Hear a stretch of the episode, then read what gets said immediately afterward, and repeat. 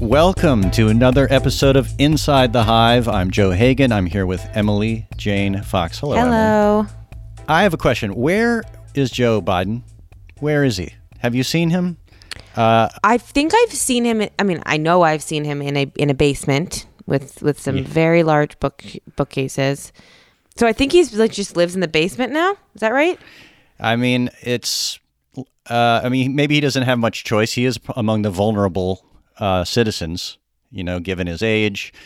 Um, you know, we don't expect him to be out on the hustings right now, but uh, you know, there is a presidential election going on. In some cases, you might not think there is one going on. Of course, it's like the subplot to this much larger pandemic plot that we're all in, and to some degree, that's understandable. But uh, you're also looking at what's going on, and you're asking yourself, why isn't there a strong counter voice, just sort of in the media every day? Uh, you know, sucking up some of the oxygen uh, that Trump usually is getting, and being a voice for uh, Democrats in a way that they can feel um, confident about. Everybody's looking for that to happen. And so my question keeps being is Joe Biden, um, is this a strategy? You know, is he, do, is this the rope a dope, as they say? You just sort of lean back and let Trump punch himself out by saying absurd things. You know, that abs- saying absurd things has never really fully hurt him on some level, but maybe there is starting to be damage because people are really scared right now. But and and you and I have spoken a little bit about this in the past. I mean, is he? Uh, you think this is a bad idea, right, for him to just uh, disappear? Well, sure, because there is actually a presidential election that will maybe happen in November, and I want to talk about that. But I I can't think of an argument for just disappearing in the middle of a presidential election. I think that people need to hear the alternative. I don't think that that necessarily means uh, letting the president hang himself is a bad idea.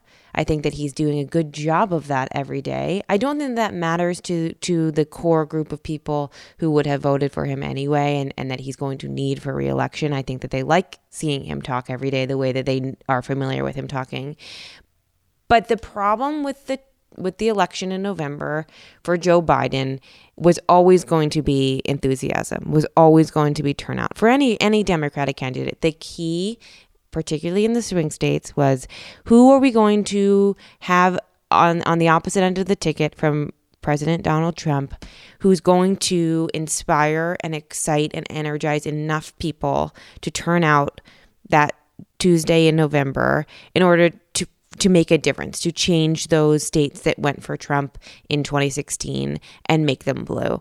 And I don't think you get that enthusiasm by just disappearing for six months. I know you don't get that enthusiasm by, by disappearing for six months. You can't just have a, well, let's let the crazy guy talk and, and potentially turn people off without offering them a strong alternative. I just don't see that happening. Now, there's a greater question about whether or not we're going to be able to vote, period, in November. Can you imagine?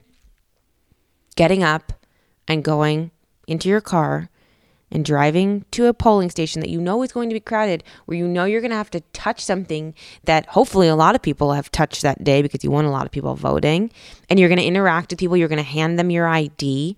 To, to prove you are who you, who you say you are. You're going to th- then get that ID back. You're going to then touch a little screen and then you're going to go back in your car and then you're going to go home. That idea seems crazy right. And Yeah, we don't have an don't. alternative. Most states, you cannot vote early, you cannot vote by mail, you can't vote absentee without a real reason.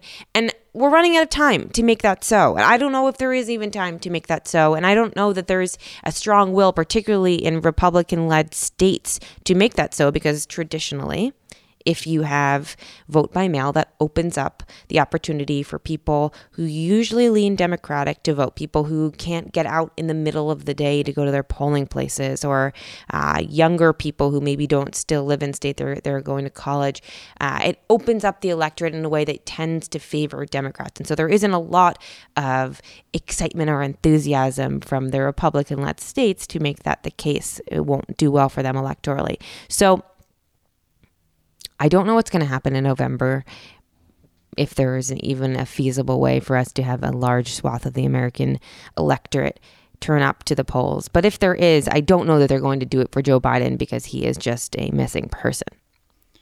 Well, let me just make a, uh, uh, you know, for the sake of argument, let's hear it. You know, one of the things that I think we're seeing right now is the corona, you know, the election is not on top of mind for lots of people right now. It's like the background noise to, you know, fear for their life, fear Rightfully. for their jobs, fear.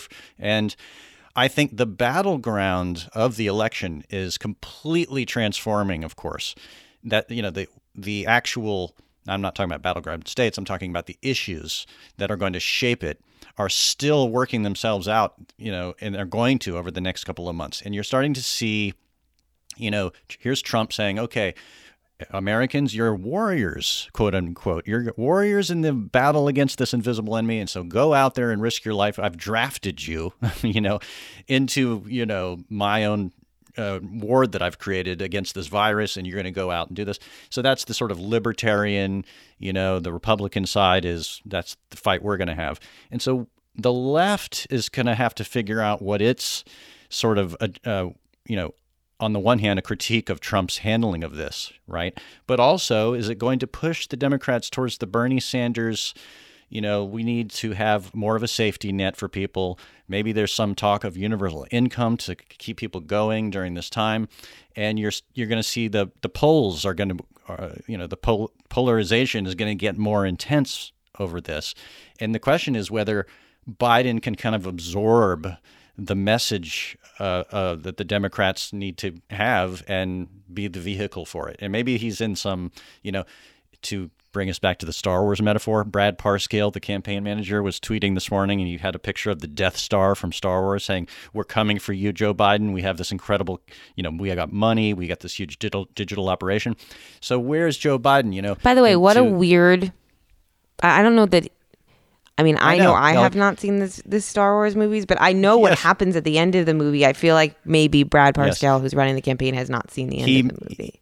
He's not paying attention to the end of Star Wars: A New Hope, where the Death Star is blown up by young Luke Skywalker. So sure. that he in this metaphor, we're going to have you know Joe Biden is like uh, training to be a Jedi in a, in his basement, right?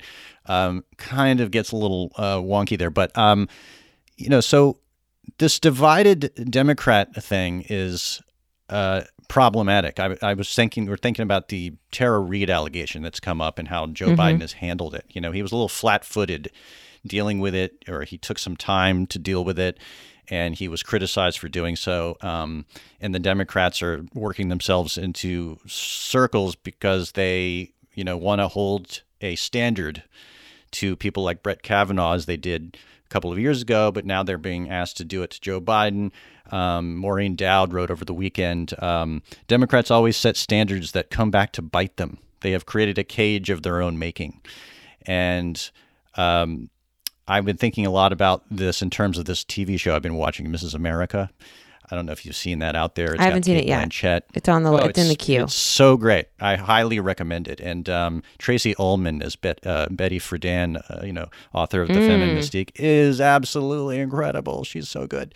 Um, but uh, it really takes you back into uh, the election 72 where it's McGovern uh, versus Nixon, which there are some parallels to today where you've got uh, you know real divisions inside the party over how to handle it, and you realize this has been the case with Democrats since the beginning of time is that mm-hmm. they are always like you know making it worse for themselves because they have a more kind of divided uh, you know um, groups uh, uh, under the umbrella, but um, this is like uh, you know I think right now our version of that is Joe Biden has to figure out how to keep um, progressive uh, feminists on his side, the Bernie Sanders people on his side, and also, f- you know, kind of uh, project uh, some kind of um, uh, authority Uh, over the Democratic Party because there's no real voice of leadership right now. Well, there's also the no place to get that voice through. I think you're totally right about the trouble he's going to have coming up with one message that speaks to a very fractured Democratic Party and, and a Democratic Party that really lives on on two ends of a spectrum and and then has people all the way in between. That's going to be really hard to to unify that message. But I think it's going to be even harder to figure out a way to really get that message across, not just to Democrats, but to there are a lot of vulnerable people, vulnerable former Trump supporters or people who supported Trump in the last election who may be ripe for the taking. People who, when this kind of economy that I think will exist in the fall does exist, people are going to be hankering for a change. They're going to be desperate for a change. And so this is the exact kind of election where you could have a real big swing in places that were firmly Trump territory if the economy uh, does continue to slide as as many and most experts continue uh, think it will continue to do. But if you have Joe Biden's only tool in his tool, toolbox is to do Zoom rallies from his basement, Yeah. is that really an effective way to get your message across, particularly in such a divided, paranoid environment? No. I think I think it's going to be really tricky, and I think that we saw that a little bit last week with his interview on Morning Joe. I think that it's always shocking to me when you have a presidential candidate, and I thought I felt this way with Bloomberg too, where you know exactly what you're going to be asked, right? Like you're Yeah. going on national television with very Right. hard interviewers, and you know exactly the questions that are coming your way. And so when you're caught seemingly off guard by what they ask you, it makes me wonder. I, I, I know that they had people prepping them, right? I know that he has very skilled people working on his campaign. And there's no world in which they didn't know exactly what kind of questions Joe Biden was going to get that morning. And so it's a question to me of like, did he just not think he had to prep because he feels like he didn't do anything wrong? And so if you don't do anything wrong, why should you just, ha- why should you have to prep? You just tell the truth. I, I don't know if that's the case. I don't know if he just is not on top of his game and so he never sounds like he's prepped properly but it was was pretty amazing to me to see his response to the Tara Reade stuff last week I- I think that he was very clear in the fact that he doesn't believe that he did something that was inappropriate or wrong uh, but when he was initially asked about whether or not they should go through the Senate papers, there was a little bit of a hesitation. Like he didn't expect that to come his way, which is its own issue. I'm wondering, I know that you have an interview coming up, and I can't wait to hear it with Rebecca Traister, who's, uh, I feel like, the exact person I'd want to hear from on this issue.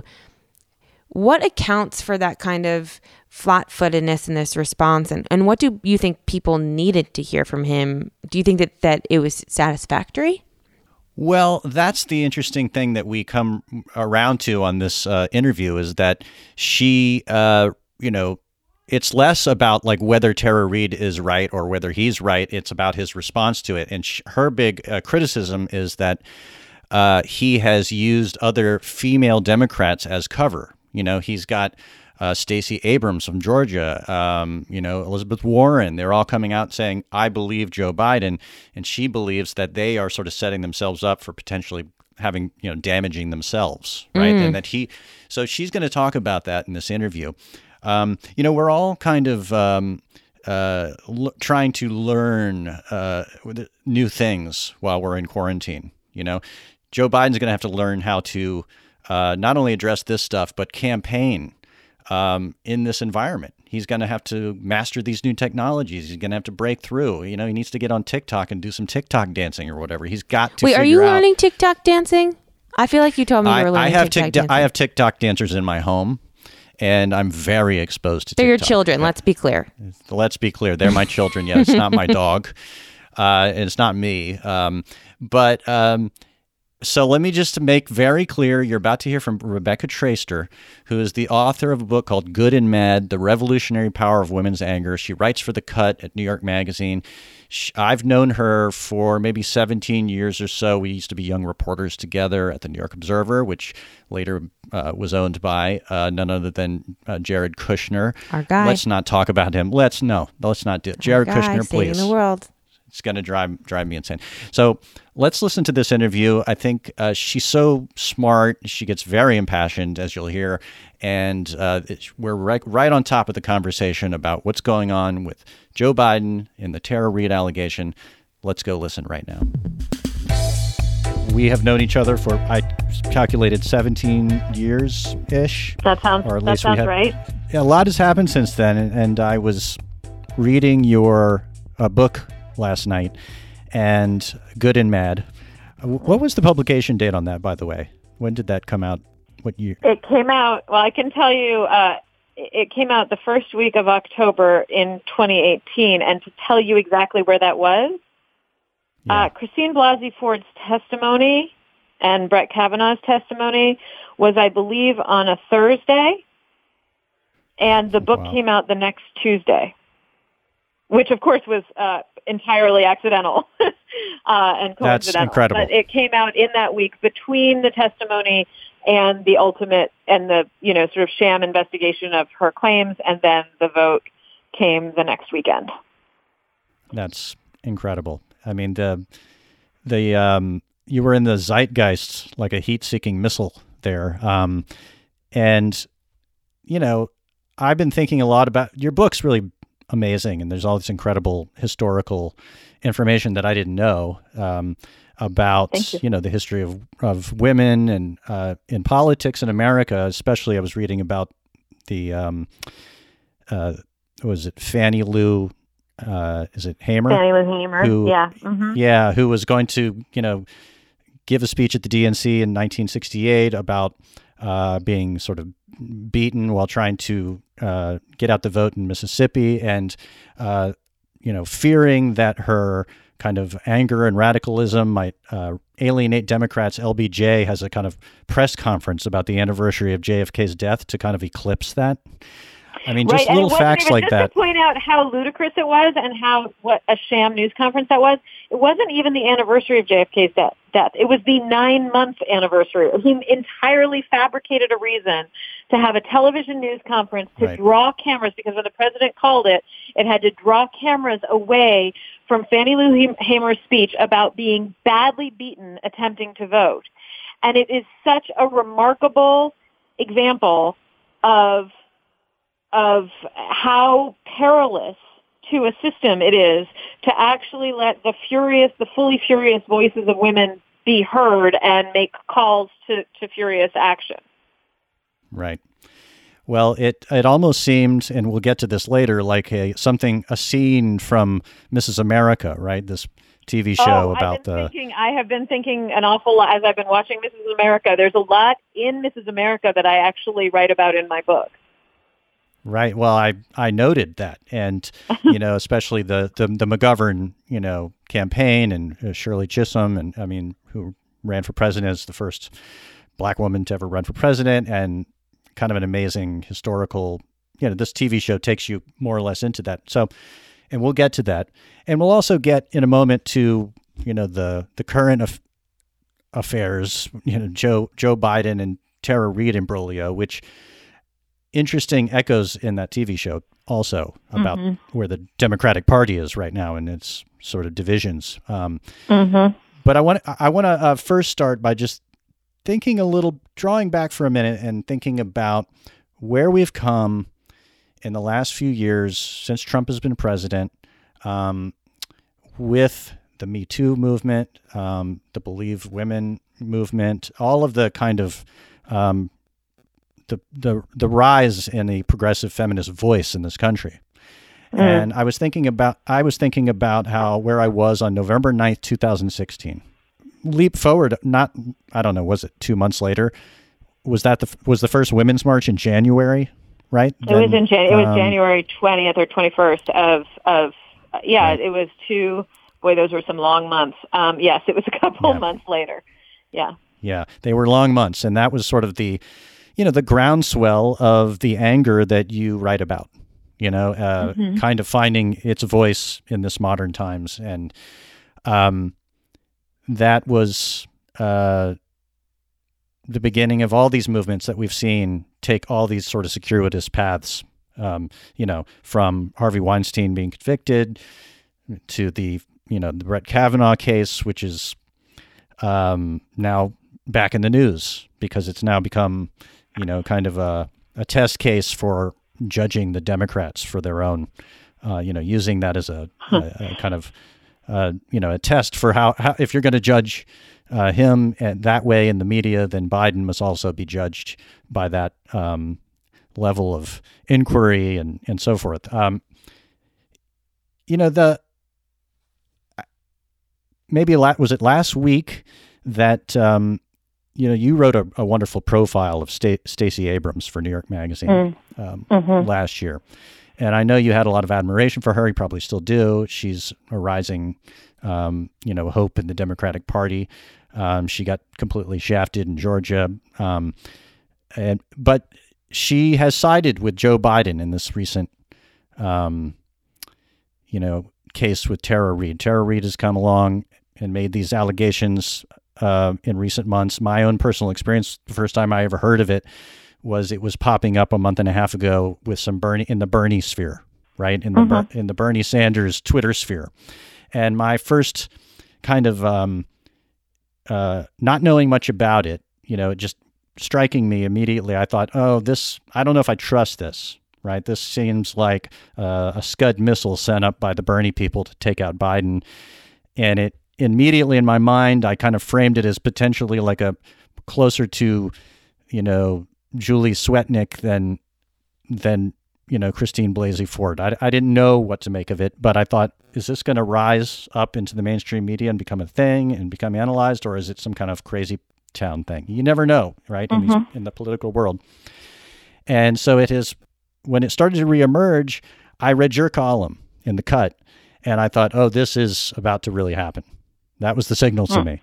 Um, mm. And and I and then but I saw Stacey Abrams uh, come out to defend Biden, or to say she believed him, and I wondered what that moment was like for you because you know reading your column, you know I got the sense that you know no matter what might have happened, uh, that it's something that Joe Biden has to contend with, and on some level, he may already be damaged by it? Oh boy! So this is a really complicated question. Um, I know. I know. So here's the deal, and and I'm actually going to take something you said a few minutes ago and go back to, to sort of underscore a point I'm about to make about how complex and often circular this process is. So you right. said, you know, it was after the Women's March that this movement really started. And I would actually um, disagree with that and say that so much of the energy that we saw channeled in many different ways, the Women's March was obviously a massive and sort of traditional public event in which millions of people around the world on all continents, I mean, it was just an extraordinary one-day political, social um, protest, the biggest single day protest in the country's history.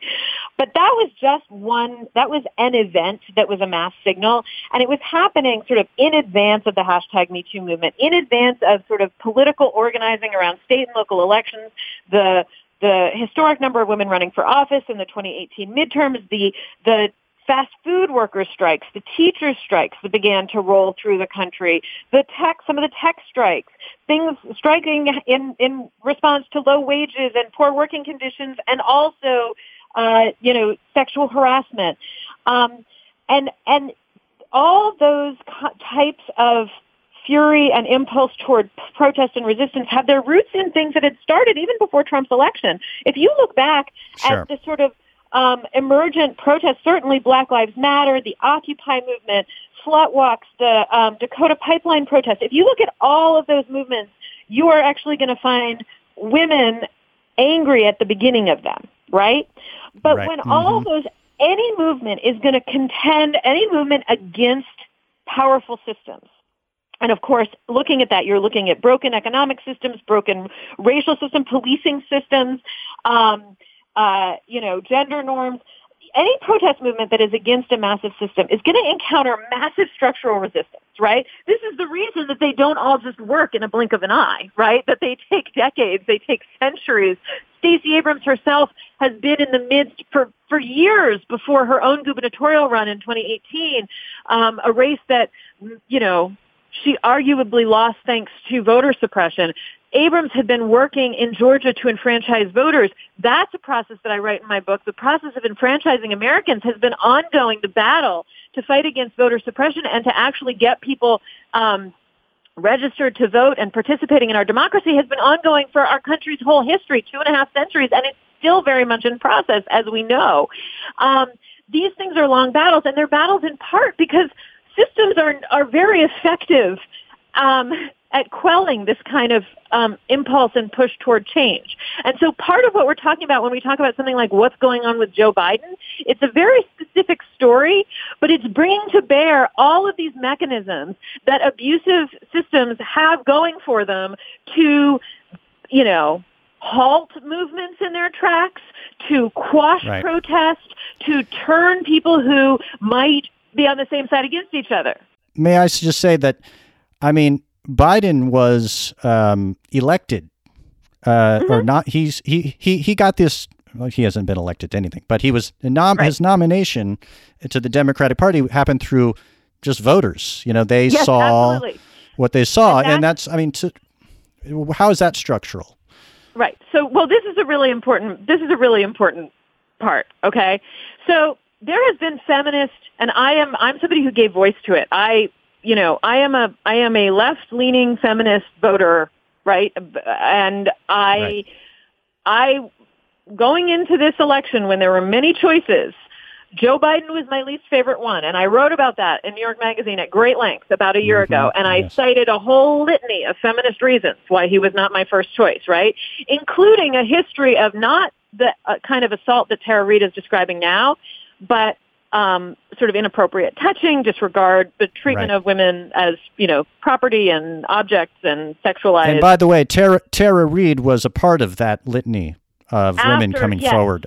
Yes, at the time, a year right? ago. Yes, yes, exactly. Right. She heard the first uh, version of the story that she told was very much in line with the story that several other women, I believe six other women, told um, in the spring of 2019 about sort of touching of neck and head and inappropriate kissing and mm-hmm. smelling of the hair, stuff Biden had done that was didn't fall into the category of violent sexual assault at all, but did fall into the category of a kind of uh, you know borderline harassment, patriarchal, proprietary, objectifying treatment of women. Grody, to which there grody old man. Grody old man. Bingo. Yeah, right? I, I, I get it. I get it. Now, but let me ask you, you you know, setting aside that, and maybe they don't maybe they go together, but his policies overall and his sort of, you know, centrist, you know, old, you know, old Coke Democrat, uh, you were as much against the whole package yeah. as you were just this slice of his oh, yeah. behavior, right? No, I was against. Um, I was not a Joe Biden fan. I was uh, for the policy reasons too. He had he he has gotten better, and in fact, the best thing I can say about Joe Biden politically is that he has, over the course of his very long career, and it's been like forty or fifty years. He was elected. He he was sworn into office in um, January of, of 1973 um, as a yeah. senator from Delaware. The course of those years, I mean, he's gosh, yeah, he's been in office longer than I've been alive.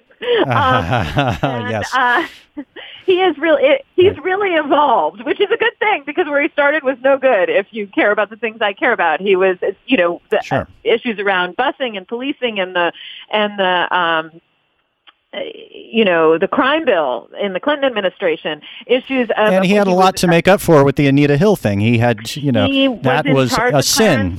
Right? hearings, and really, in addition right. to permitting the totally ill treatment uh, totally um, disrespectful ill treatment of Hill when she testified on sexual harassment. Um, also, didn't call the other women who were willing to testify to corroborate her claims. Right. I mean, he th- yes. those hearings were really terrible, and it was he was the one who led them. Um, so yeah, I had all those complaints. Now, as you say, what happened, and it happened very quickly, and do I have a structural complaint about it? Hell yes. I have a massive structural complaint about how we hold primaries in this country. Um, and there ab- absolutely are structural elements. You know, a very relatively small percentage of the country actually wound up voting, and that's even before COVID has meant that so many of the elections aren't happening in full or at all in New York State. The, the primary election that was supposed to be held it was postponed till June has been officially canceled, although I don't know if that's going to stick.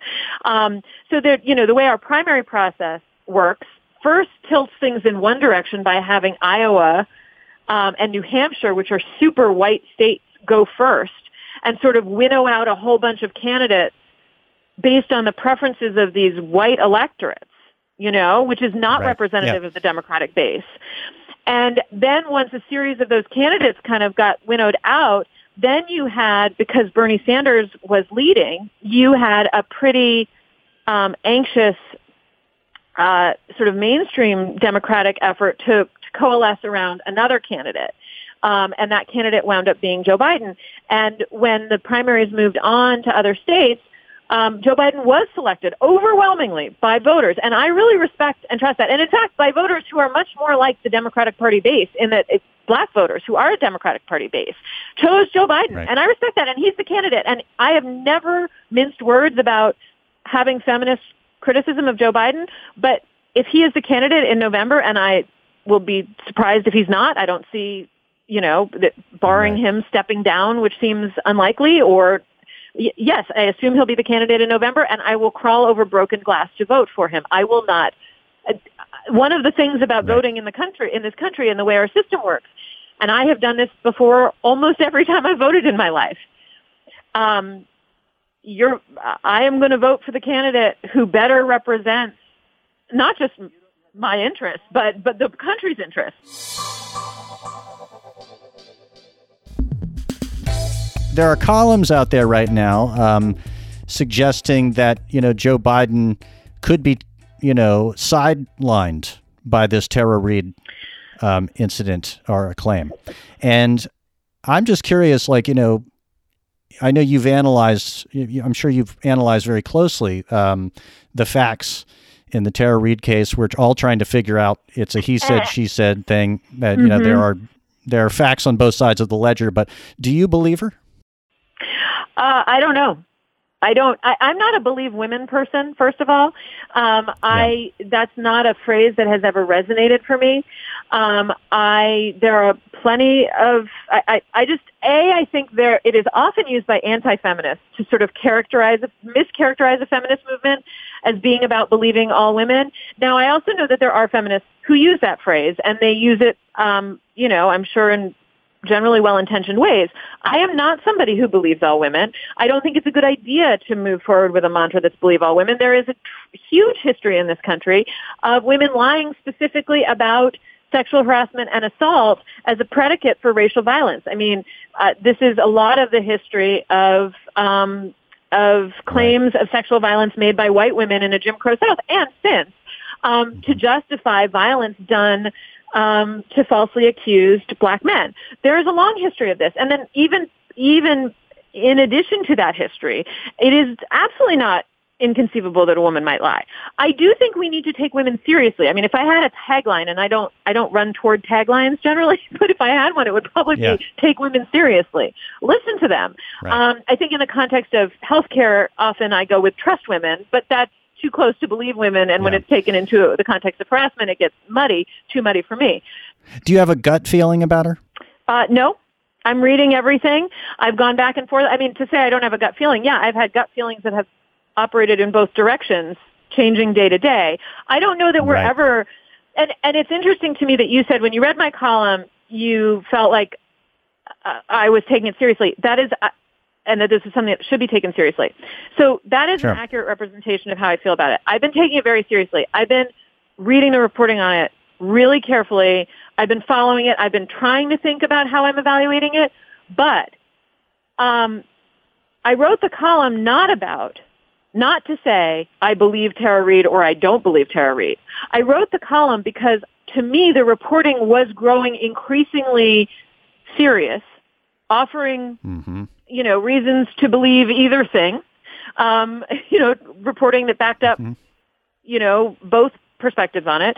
But the fact that it was growing more serious and that I was seeing women like Stacey Abrams, as you point out.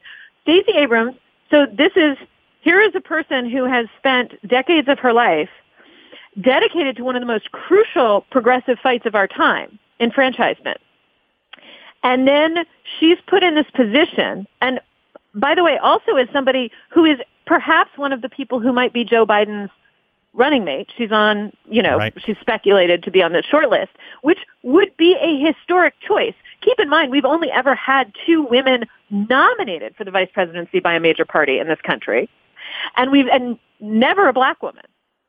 So uh, this is she's in this historic, crucial juncture where part, and she's been open about wanting the job.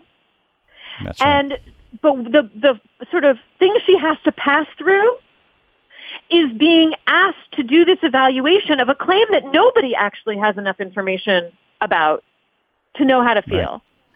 with Well, see, that's where I have a little bit of a. I, I was a little bit dubious about this. I mean, in your column, you say, you know, the fact should be that it is better to have the right voice at Biden's side than no voice there at all, right? And Yeah. you were sort of you're skeptical. Don't pick a centrist who doesn't have a great record um, with feminist um, issues, but. right. But if you say, but if we get that progressive voice, she will immediately be damaged by her association with the nominee. And now, damaged by the unknown speculation about whether this is true or not. Right? I mean, we, how is she damaged? Is she's damaged because, but the because the accusation is coming from Tara Reade. And so why Well- would he? Why would she be? Why would she be damaged by an uh, by an unresolved um, claim? Well, for two reasons. I think one goes back to this issue that prior to Tara Reade, and in fact, leaving him open to accusations like this being taken more seriously than if this one had just come completely out of the blue with no context, right? You have the mm-hmm. fact that Biden does have a record that's been criticized by feminists, both on policy grounds and because of his personal behavior and attitudes toward women, right? So then mm-hmm. when you have a potential, a, a woman, whether it's a VP candidate or not, who's being asked to sort of be affirmative about Joe Biden and women, and this is, and this, I actually think this dynamic would have come to, into play in a lower key way, um, even without a Tara Reade allegation of assault, is that part of what, part of why Biden wants to promise this to a woman is because he needs to affirm his feminist bona fides because he has a, a history of being criticized by feminists uh, for good reason, in my mind, as one of the Well, I, do you think? him. But but do you think that's why he said he was going to put a female VP in? and Do you think that was the reason, Uh, or is it because the yeah, legacy I of mean- Hillary having lost and the and women, you know, feeling Well, like they got? it's it's all together. It's because it's it's all. I would think mean, that the uh, the petting thing, which I and I see that as like kind of a generational thing. It's similar to like the, you know, I Yeah. talked to Chris Matthews two episodes ago, and you know he's apologizing, but he with the way he was acting. uh, Or alleged to have acted in these different situations is like you know somebody who's seventy five and unreconstructed, and and you know as you said, Joe Biden has done some work to reconstruct himself, you know, um, Yeah, around certain issues. policy-wise. But policy-wise, actually Policy-wise. attitude-wise is where he's been slower. Because when he Right. was called on this a year ago, he didn't, and, and people, you know, Lucy Flores wrote a very powerful essay for, for my publication for The Cut about her experience with Biden as a politician just a few years ago and him smelling her hair and everything. And, and Right. his reaction to this actually wasn't particularly admirable. It was not a great sign about his ability to shift in his personal attitudes toward women. There have been all these other examples of him on the trail talking to young girls and their brothers and saying to the brothers, your job is to keep the boys away from her or whatever. You know, like treating women's sexuality as something that needs to be guarded by men. It's just minor stuff. Again, in addressing this, I am not making an anti-Joe Biden argument. What I am saying is that there are all kinds of reasons that he has come in for valid feminist critique. Those patriarchal mm-hmm. attitudes may not be in the same, they are not in the same category by any stretch as like violent assault or certainly, I mean, it, by any comparison, not just Trump, but a Republican Party that has been working its tail off for decades to reverse everything around um, you know, every possible Sure. policy that would make women's lives better, freer, and somewhere closer to equal, right?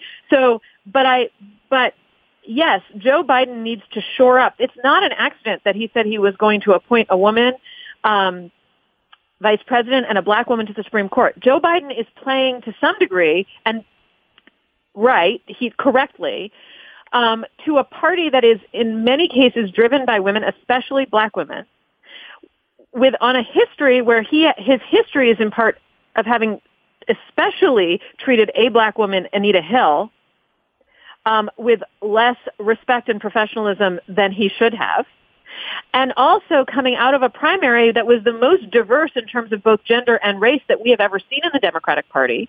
And someone around him knows that as the old white man having won over um, candidates of color, over women, like he had to acknowledge that just picking another white guy wasn't going to be the right solution. So yes, the promise. Well, sure, he has to. He's got to, to be shore he, up that stuff. Well, yeah, but and I I agree, but he's also becoming the. It's it's his responsibility and duty as the nominee of the party to amalgamate all the, um, you know, the um, dialogue that's been going on in, you know, in identity politics and all the rest of the I mean, I'm thinking about Joe. I'm thinking about Barack Obama's um, endorsement and saying, mm-hmm. if I were running now, I'd be a very different candidate. And mm-hmm. the progressive agenda that Bernie and Elizabeth brought into it, he's got to bring that in. And part of right. that has well, to do should, with, yes. uh, yeah, and he is right. I mean, I'm I'm not making big claims for Joe Biden. He's right. he's he is a kind of uh, you know to some degree uh, slow moving um, creature, but um, but um, he is adopting all of these things. So, but the, yeah. the to go back to Tara, Tara, Reade for for just a 2nd i mm-hmm. Um, I'm also thinking about uh, you know Kirsten Gill- Gillibrand um, mm-hmm. also joining this chorus of people that are yeah. siding with Biden. And so, she's so- also one who went after Al Franken. And I'm wondering, do you look back at the different cases from Kavanaugh to Al Franken and all the ones that we know about that we've examined in the press over the years. And what have we learned about where the line is? Like where how do we know how to act and to prosecute these cases in the public sphere? I mean, do you well, look back at Al Franken and believe that he got what he deserved? It's not a, for me and Franken, and I've I've written about Franken and this case pretty, um, and I find it very related to the Biden thing. The issue for me with Franken um, was never like, did he get what he deserved? Did I think it had to end with Al Franken leaving the Senate? No, but I think Franken made a series of choices that made it very hard for his colleagues to do anything else. And this is where I see the the parallel to Joe Biden. Um, yeah. Because one of the things that happens and that we under we have under examined as we have learned so much in these previous years about what systemic harassment and assault, the kind of impact it has, is that the, the harm it does isn't just on the person who is harassed or if they bring a charge and it, it's not just the harm or or repercussion isn't just on the person who is accused of harassment, right? It radiates right. out in multiple directions.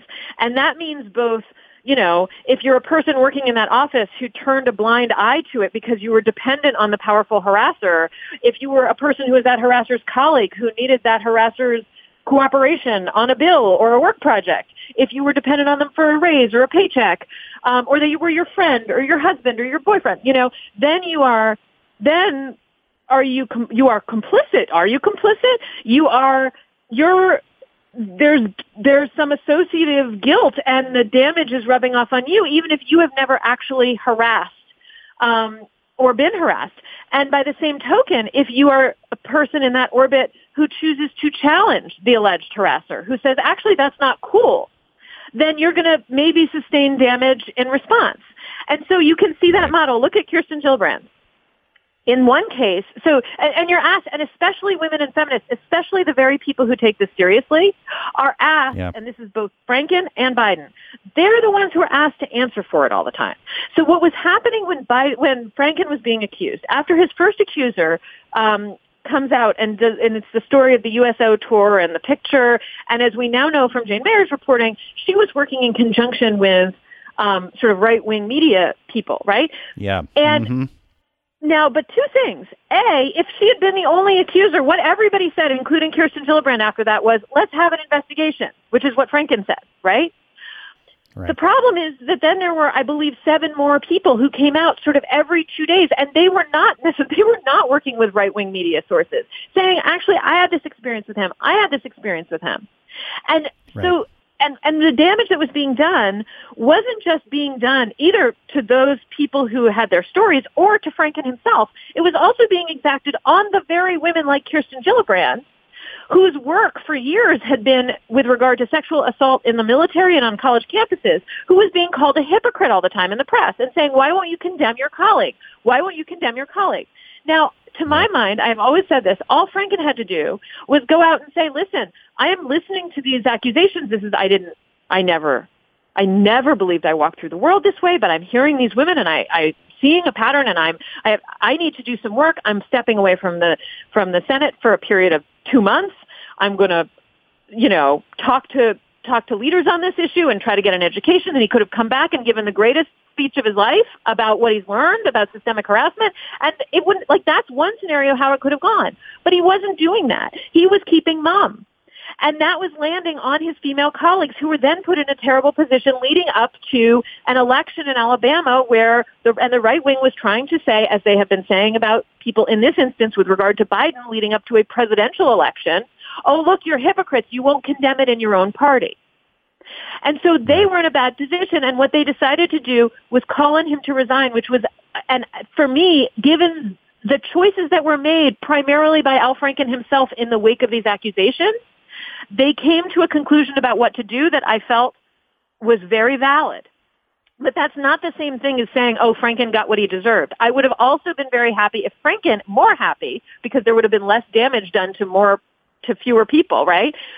If Franken had taken responsibility and said, you know what, this is on me, I'm going to do the work, and that work doesn't have to be quitting. It can be stepping aside, actually thinking about these issues, coming back and talking about them at length, yeah. and then being back in the Senate. Great, that would have been terrific, but that would have been up to Franken. By the same token, right now, all these women, Stacey Abrams, Kirsten Gillibrand, you know, Gretchen Whitmer, Amy Klobuchar, Elizabeth Warren, these women are being asked to either, and it's a terrible position, to either yeah, the, defend you call it Joe the uh, poison chalice, right? Yes, whether they want to be as vice president or not. It's also NARAL, Planned Parenthood. These people who, because they are so invested in fighting against what Trump and his party are doing to the issues that they care about, must necessarily be on the side of the candidate who the voters have chosen to be the candidate. So, so they're in a position where they kind of have to defend Biden. But in doing so, then if they defend him and say he's, you know, actually I see him as a good, you know, partner to women or whatever, then they are leaving themselves open to being called hypocrites. But what is this? So therefore, you're sort of putting it on um, Biden. Uh, you know, hell yes. Thinking back, thinking back to Al Franken in the way he handles it, like the way he would mm-hmm. manage uh, the accusation. Now, he can't step down for two months as the nominee of the party. No. So, how might he give us a model if you were his campaign manager? Okay, I'm so glad communications director.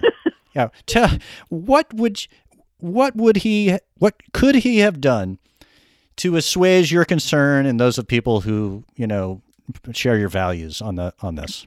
Okay, several things. Glad you asked. Okay, first of all, when I wrote my column, he actually hadn't made any statement.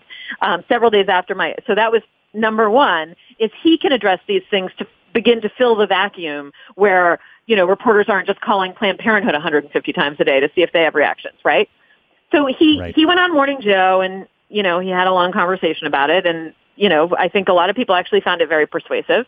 Um, but the second thing, what he didn't do, which that I wish he would, I wish because this is happening, and you saw it just this weekend, Gretchen Whitmer was, was questioned at length about this. She actually had an interesting response too, where she said, I wish you wouldn't come to survivors. Gretchen Whitmer is somebody who has talked about having herself right. experienced assault. Um, said, I wish this wasn't brought to survivors all the time, which was sort of a version of something that I was talking about.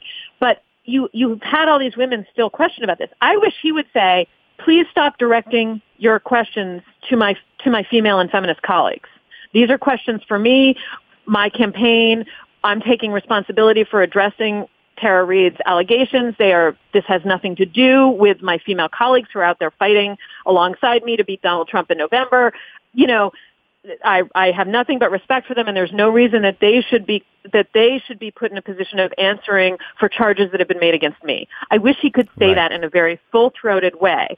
That then those women could say, I'll direct you to Joe Biden who actually has asked that all questions on this matter be directed to him. right? Right. So that was you want him to take the heat off of, of these allies instead of the reverse. Instead of them being used as shields, you want him to take all the pressure off them so that they don't have to advocate for him in case it's true. that is the most important thing he could do right now to alleviate this kind of impossible pressure and impossible bind that his feminist and, and progressive female colleagues are in as they are being quizzed about him because there is not a good answer for them that's going to satisfy the very people who they want to represent. And then the bigger thing I'd like him to do is actually seriously take these these issues seriously. And that doesn't mean this is you know sort of he actually sometimes his his reactions on this are not bad. He, he has done this. It's on us, right? I'd like this to really be on him to actually Right. do this thinking about what systemic, not just the assault charge, which I, you know, he has denied very powerfully. Right? It's. I don't think Yeah. he's going to suddenly say, "Actually, I'm remembering it differently now." I think we're going to be No, left no. with a he said, she said on this. But it is also true that he's in this position to begin with, and that this is sticking more than it would because he has it's not just the stuff he's been accused of, the touching the man, the grody old man stuff. It's the comments. It's the, you know, he needs to think about why that's been problematic and then give it serious attention. Stop joking about it at events.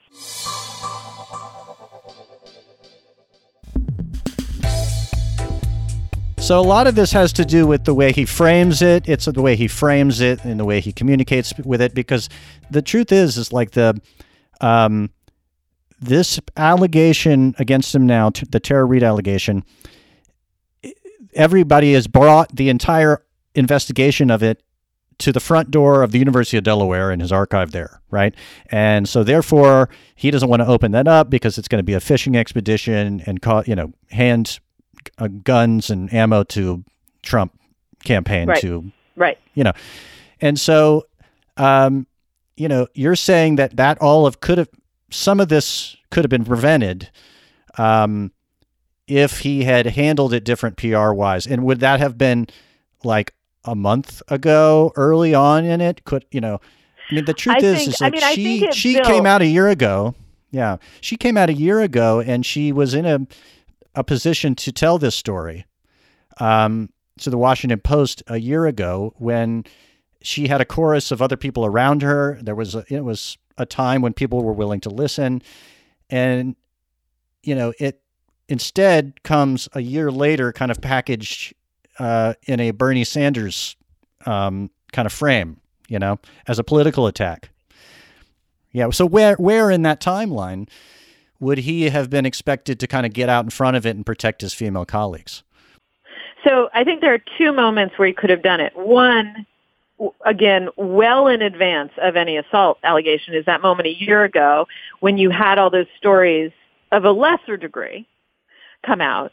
And that was an opportunity for Biden to really grapple seriously with the gendered critique of his behavior. And he did not do so then. Had he done it then, had he really sort of done the hard work of thinking about why his behavior was part of larger, serious structural critiques that tied to his own past policy stances, his sort of paternalistic policy approaches um, to women and their bodies, to his behavior around Anita Hill. Had he ever really grappled? You know, there's this whole thing about he failed to apologize to Anita Hill for years. Remember, there's a Anita Hill mm-hmm. said her family used to joke. This is a terrible story and also very funny.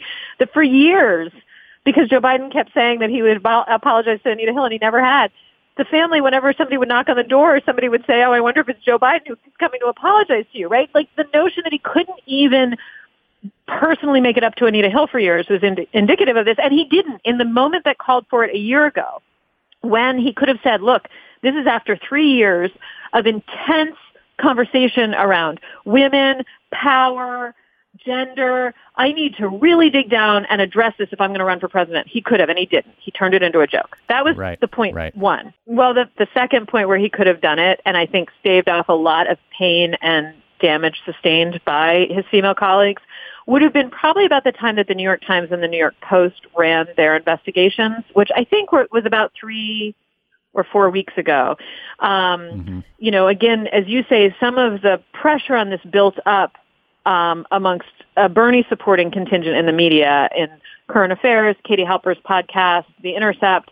Um, And that wasn't at that point accompanied by in-depth investigative reporting. But then the New York Times and the Washington Post, Post both did um, very lengthy um, investigations that were inconclusive. You know, it didn't leave you knowing No. exactly what to believe. But that was a moment, sort of a, about a month ago, that he could have said, "Look, this is now in the Times and the Post in a in a long and serious way." Let me talk about this and say, look, I need to take responsibility for whatever happens to this investigation. Here is what I'm going to do. Please don't direct questions on this to other people besides me and my campaign. This is my responsibility. He didn't do that. And that left a lot of women and, and organizations that are engaged, and it's not just women's organizations, of course, it's a lot of progressive organizations that are being asked to, um, that have been asked in those, in these weeks to answer for them. And so far, there's, he hasn't done the thing where he said, please stop asking other people about this. So they're going to continue to be asked about Right. them. Elizabeth Warren was just asked Right. about it. Right. Well, listen, I mean, um, I can see that. And, you know, this is all in the context of a coronavirus pandemic, um, him being stuck in a basement and not really being a good, uh, having a good communications operation to begin with in the last month. Um, Yeah. He could have done that.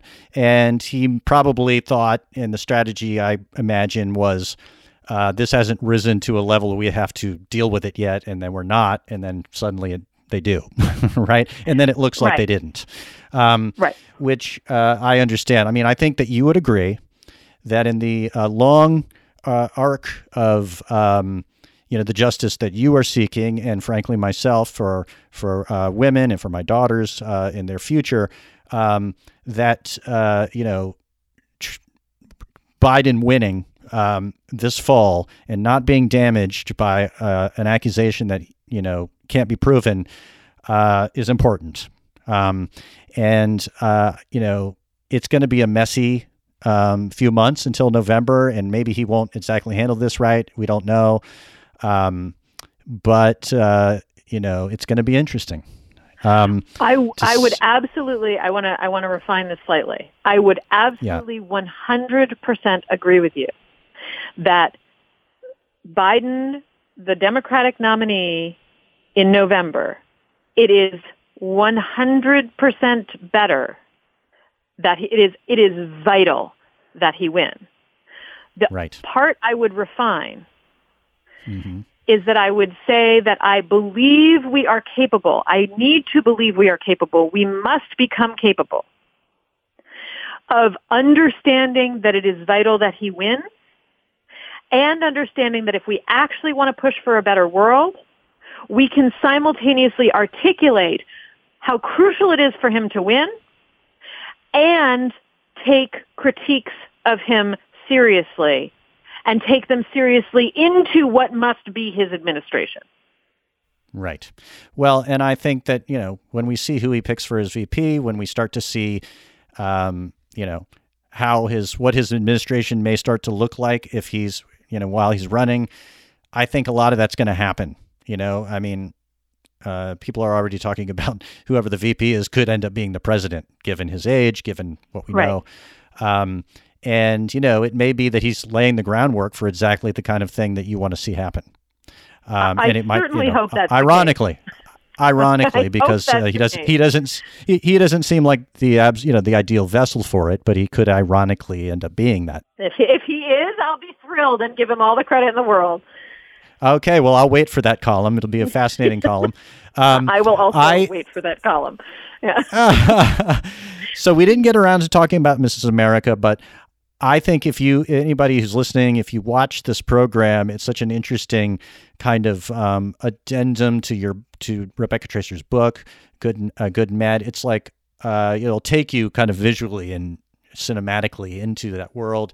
I thought the third episode with Shirley Chisholm was like that really got me going on the show. It's an amazing episode, and it takes you inside the kind of the DNC convention politics, which feminists were forced to make, you know, to debate and to end up making a kind of decision not unlike getting behind Joe Biden, right? Um, right, weren't except they were able- getting behind George McGovern. Well, yeah, right. Okay, who was way left of you know at the time was the liberal candidate, right, by most people's standards. But um, yes. In oh, any absolutely. event, um, I I really am grateful that you came on today. It's great to hear your voice again. It's great to debate this stuff with you and to talk about this issue. Um, and I urge people to check out her book. And I hope that uh, we'll talk again like this soon. And stay safe. really fun. Thank you so much. I'd like to thank my guest, Rebecca Traister, and of course, my fabulous co host, Emily Jane Fox. If you enjoyed this conversation, be sure to listen and subscribe to other great episodes of Inside the Hive. You can find those on Apple Podcasts, radio.com, or anywhere you get your podcasts. And don't forget to leave a review while you're there. Thanks to the folks at Cadence 13, especially Bob Tabador, our fine producer, for their work. And thanks, of course, to my sponsors. Please support them the way they support this podcast. And we'll see you next week.